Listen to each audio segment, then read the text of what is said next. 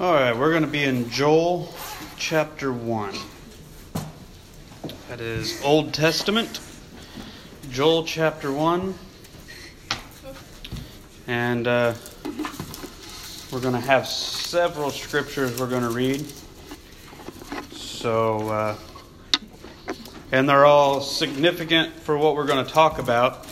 So, as we read, really try to. Uh, you don't have to like memorize it or anything, but really try to attempt to grasp uh, the general message of each scripture, of each section that we're kind of running through, uh, so that it all makes sense as we go. And if you need to, leave your Bible open there and just kind of go back and look it over. I may, uh, if I'll remember to, I'll try to reference what scriptures we're talking about but uh, really just try to get involved in this message because I believe it's very important. I believe that this is a very timely message. We uh, we returned from Mobile uh, Friday, but while we were down there, we was in this conference and it was talking about rising up a Samuel generation and those that, if you don't remember the story, but I believe it was Eli, right?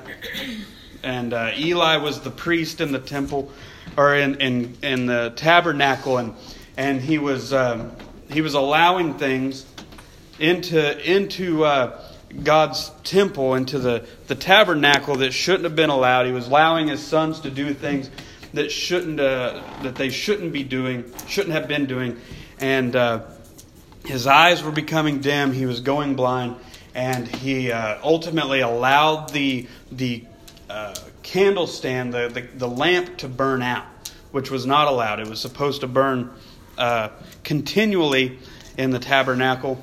And uh, anyway, uh, so Samuel was the young priest, chosen of God, young man, a child that God uh, spoke to, and uh, to rise him up to take Eli's place, right?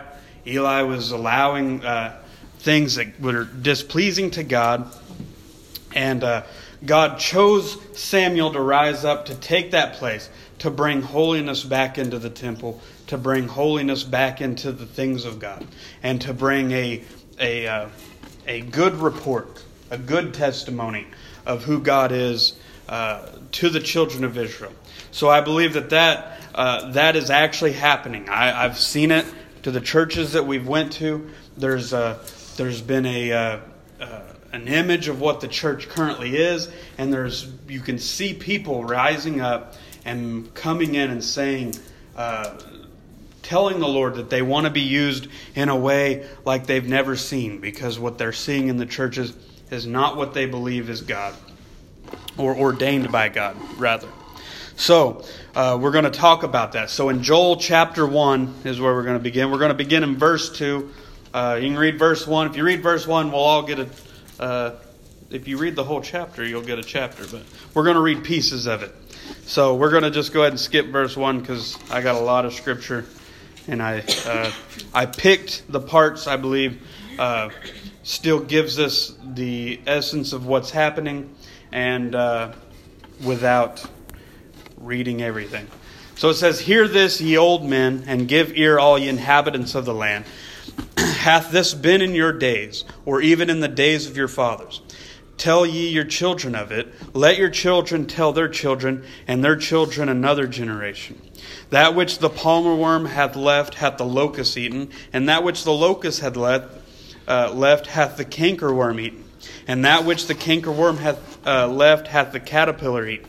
Awake, ye drunkards, and weep, and howl all you drinkers of wine, because of the new wine, for it is cut off from your mouth. For a nation is come up upon my land, strong and without number, whose teeth are the teeth of lion, uh, are teeth of a lion, and he hath the cheek teeth of a great lion. He hath laid my vine, uh, my vine waste, and barked my fig trees. He hath made a made it clean bare, and cast it away. The branches therefore are made white. Lament like a virgin girded with sackcloth for the husband of her youth. The meat offering and the drink offering is cut off from the house of the Lord. The priests, the Lord's ministers mourn.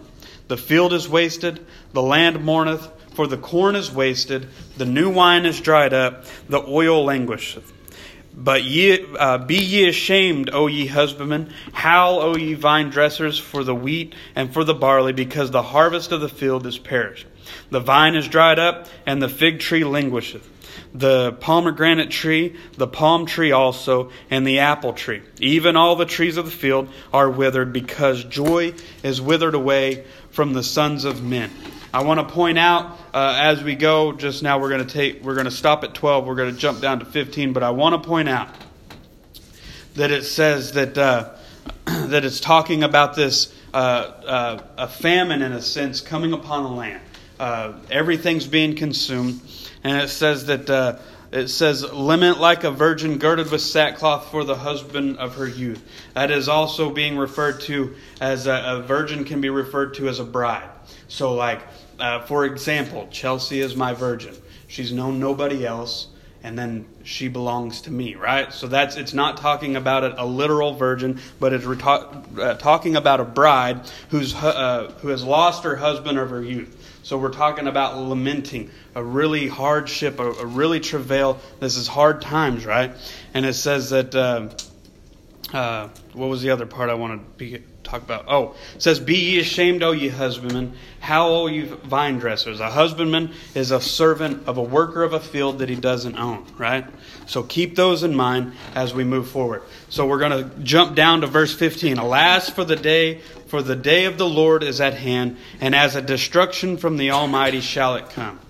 Is not the meat cut off before our eyes, yea, joy and gladness from the house of God? The seed is rotten under their clods. The garners are laid desolate. The barns are broken down, for the corn is withered. We're going to jump from 17 down to chapter 2 and verse 12. So therefore also now, saith the Lord, turn ye even to me with all your heart, and with fasting, with weeping, with mourning, and rend your heart and not your garments, and turn unto the Lord your God, for he is gracious and merciful, slow to anger, and of great kindness, and repenteth him of the evil. Jump down to verse 18.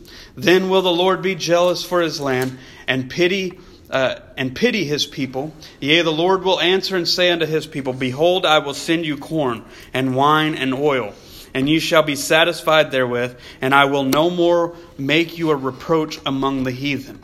And it shall come to pass, sorry, jump down to 28. And it shall come to pass afterward that I will pour out my spirit upon all flesh. And your sons and your daughters shall prophesy. Your old men sh- uh, shall dream dreams.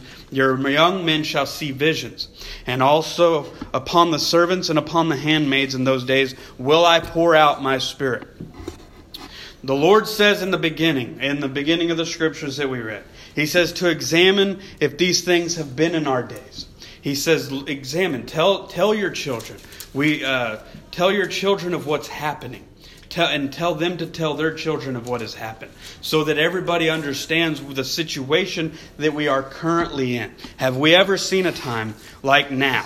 So we live in a time of plenty, right? Everything's available. So I want us to look at this spiritual aspect of what's happening in the church. We're not looking at a famine in the natural. There's no scarcity of food, there's no scarcity of water. We live in a plentiful place. You can go down to the store and get anything you want right now. So what I, what I feel like the uh, the Lord is telling us is to look into the spiritual, and we see in our churches a lacking of the presence of God. We have watched generations unwilling to worship God. Right? We see in the church service, in many church services, if you visit many churches, it is the same thing everywhere. People are coming into the church house and they're not worshiping God. They don't know God.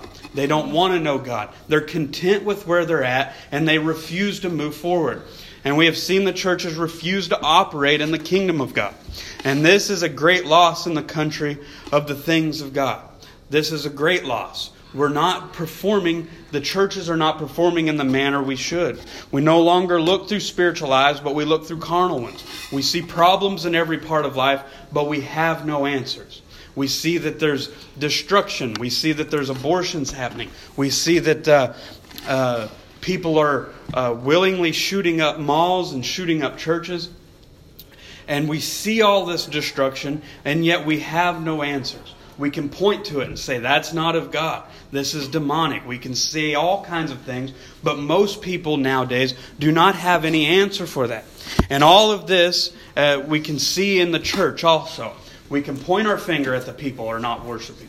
We can point our finger at the people who do not care about God. We can point our finger at the people who have no interest in the things of God, who are not performing in the ways that God would have us. But if we do not have an answer, it's pointless, right?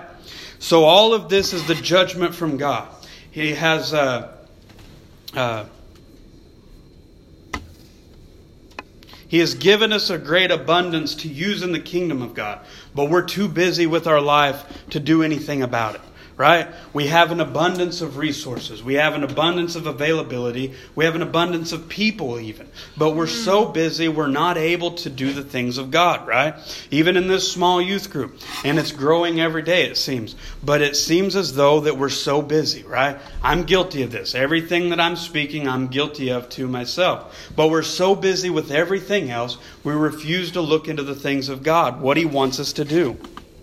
Uh, so God has allowed us to fall into a religious routine without the anointing of, anointing of God, and the people are no longer touched by the church. Churches have gone into this rut. They've fallen into this routine. I show up, they sing, they preach, I go home. That's the extent of a Christian's walk nowadays. And we mm. realize that God has given us over to that. God has given to the children of Israel over in this uh, the scriptures that we've read that it talks about the drunkard that he uh, that he's been uh, consuming all of this wealth, consuming all of this increase, and laying around, not even realizing that one day that the famine was going to come. Right? Mm. He didn't realize that the famine was coming because God allowed them, uh, allowed this famine to come in order to make them awaken out of their sleep awaken out of what they were consumed with, to show them that there's a problem with the way that things are operated, to show them that God is not pleased with the way they're handling the things that God has given them. And that same thing God has allowed in the church. Uh, uh, so, uh, the scripture talks about the desolate fields and uh, how barren they have become. So, in the same in the natural, uh, that we, I may point out that we live in a time that few are being saved and scarcely is anyone being filled with the Holy Ghost, right? Yeah. We're seeing a place in a church where few are coming to the salvation of God. Few come to the knowledge of Christ, and few go into the deeper things of God and even less are being filled with the Spirit of God, right? We all know Jesus, but have we gone any farther than that? Yes. Have we de- have we stepped into the deep things of God? So we're all guilty of this, right? We've all experienced this, but this was given to us by God to show us that there's a greater need than what's happening, right? Yes. So we've allowed ourselves to come become compl- uh, complacent with the things of God. We're no longer moving forward in the kingdom of God. We see that joy and gladness was cut off from the house of God. And the same thing if we look into the churches. We see people, uh, we see people that have no joy when they come to the house of God. They no longer come in with a heart of worship. They're yeah. simply just here because this is what we do. Yeah. We come into the church house and we're able to point our finger at how everybody else is doing things wrong. Mm. And we're mm. unable to see the fact that we are not ourselves walking yes. with the Lord. We ourselves are not moving forward in the things of God. So, uh, so we see that, uh, and it says that the seed is rotten. Time after time, people have come and went to the altar, but never returned. So the seed that was planted in their heart did not grow.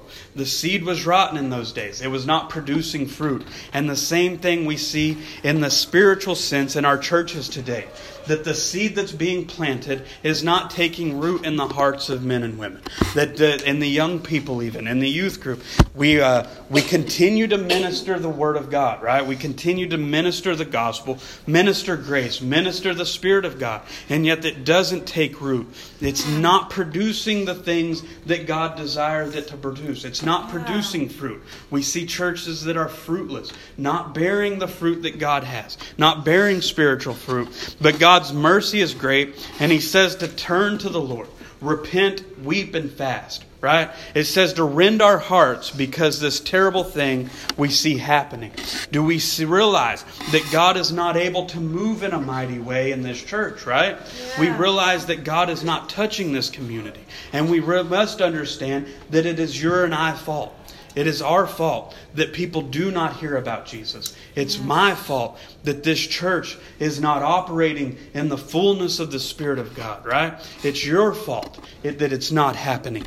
And that we must accept that blame. And we must turn to God and repent of our complacency. Yes. Repent of our, uh, repent of our, uh, our contentness of just attending church, but becoming the church is what we must do. Yes and that God, uh, and that God is still merciful and will repent of the thing He is allowing us to do, uh, allowing to happen. Right?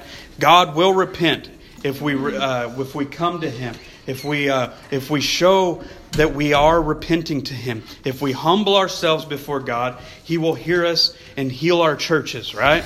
He will again see the we will again see the fruit growing on the children of God. People will begin to pray, praise, and worship God like never before.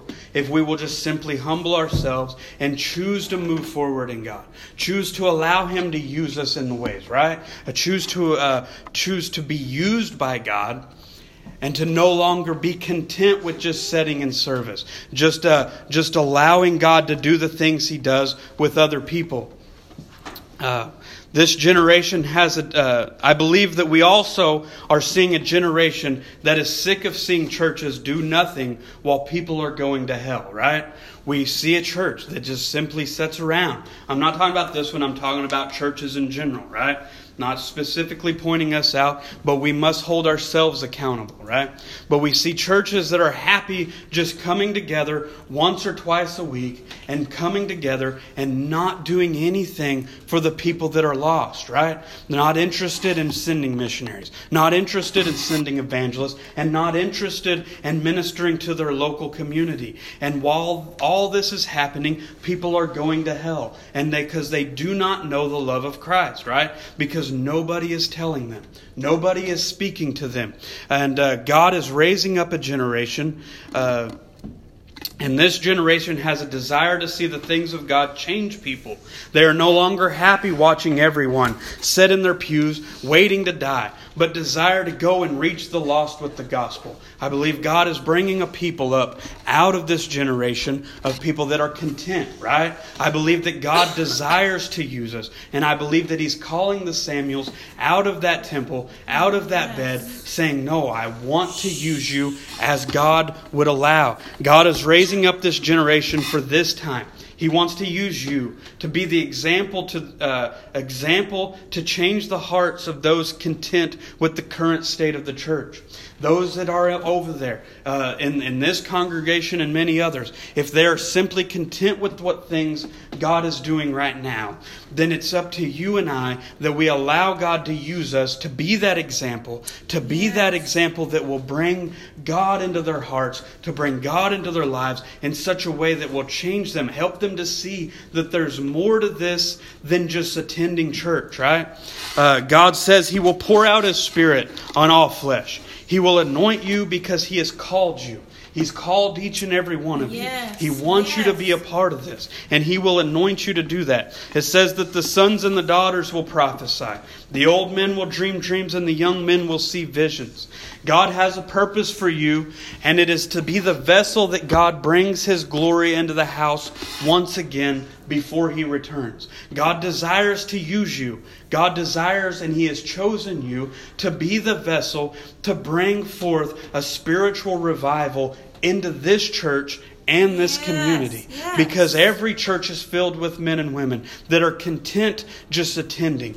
But I believe that God wants to raise a generation. I believe He's calling people, calling young people, calling yes. myself and others to be a vessel for God to pour out His Spirit on everyone in order to bring a revival like we've never seen before. Mm. To bring people that are no that are content, but bring them into a position with God that they are no longer content content with the things that, uh, that are happening in their church, but want to move forward into the glory of God, that want to move forward into the perfect plan of God.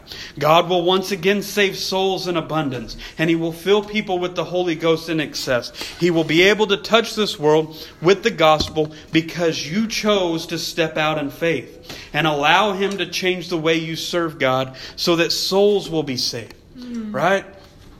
God is going to save souls because you choose to step out. Yes. Because you choose to, in faith, move forward with God and com- quit worrying about the things that other people are doing, but to focus on what God has for you right here and right now, right? That God wants to use you in this time. Uh, he is calling today.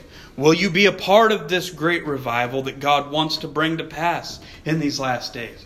Will you give yourself to that? He's calling us today. Will you be that person? Will you be the one that says, Yes, Lord, send me into this lost generation. Send me into this church that doesn't have any interest in talking to you, that doesn't have any interest in worshiping you. Send me into that group of people because I desire to know the deep things of God. I desire to see God work. I desire to see God move. I desire to see God change hearts, to change lives in such a way that would bring revival into this community, right? Do you have that in you? Do you have that desire to see God move? Or are you too concerned with just sitting in your pew and just allowing things to go on and point your finger and, well, it's them and, and they're doing this wrong and, and it's that, it's their fault that God's not moving. It's the pastor's fault because he's not preaching right. It's the deacon's fault because they won't allow this or they won't allow that. Are you going to just sit there and be that person? Or will you step out in faith and allow God to bring bring you into a, a position with Him that will affect the people around you.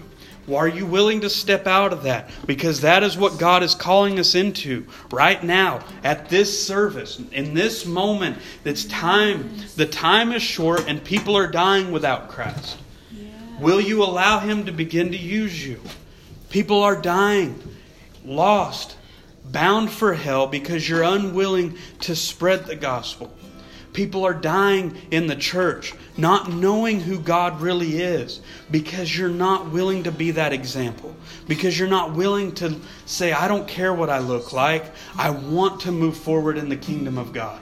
Are you willing to be that person? Are you happy to watch people die not being able to perform the fullness of God simply because you are unwilling to step out and be used of God? No longer hold them accountable but hold yourself accountable.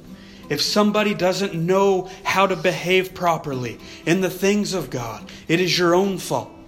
It is your fault that they don't see how to behave properly. It is your fault that they don't see how to walk with God. It's your fault. And it's my fault, right? It is because we're unwilling to step out. It is because we're unwilling to be used of God. It's because we're lying there in our plentiness in our salvation, thinking that everything should be happy and hunky dory, that everything's going to be great and wonderful, that everybody's going to know how to behave properly, that everybody's going to know how to walk with God. But the reality of it is is they don't because you're so content, that you're so happy just simply attending church, that you're so happily just simply living in your salvation without reaching the people around you. But if you will begin to allow God to bring you out of what is normal, bring you out of what has been the, the status quo or what has been the normal routine of your everyday life. Allow Him to bring you into the glorious, perfect will of Jesus Christ and begin to influence the kingdom of God in a mighty way. Then they will begin to see who Jesus really is. Then they will begin to be condemned and, and, and not condemned, but that they will receive conviction for the things that they are performing, the things that they are doing, the fact that they are unwilling to move forward in God. They will see that and they will be convicted of their their their uh, their ways that do not glorify God, and they will begin to move forward towards God because you will be used, because you stepped out, because you allowed God to call you. He's calling you now. Will you simply step out in faith? Will you step out and be that vessel? Are you interested in that? Are you interested in seeing this youth group, this church, this community move forward in God? Or are you just happy seeing the things that you're currently seeing?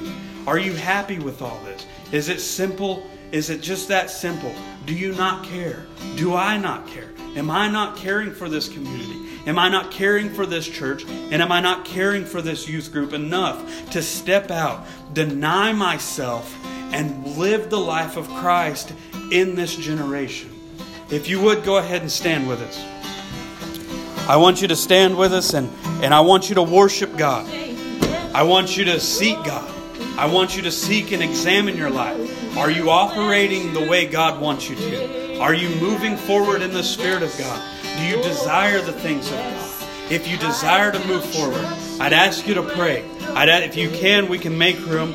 Come and pray at the altar. We'll pray with you. We must move forward in God, or this generation will just continue to do what they've always done and souls will be lost. Souls will die and go to hell because we are unwilling to step out, because we're unwilling to go, because we're unwilling to witness, because we're unwilling to worship, because we're unwilling to move forward in the kingdom of God. It is on our shoulders right now. Will you accept that call? Will you move forward with God today?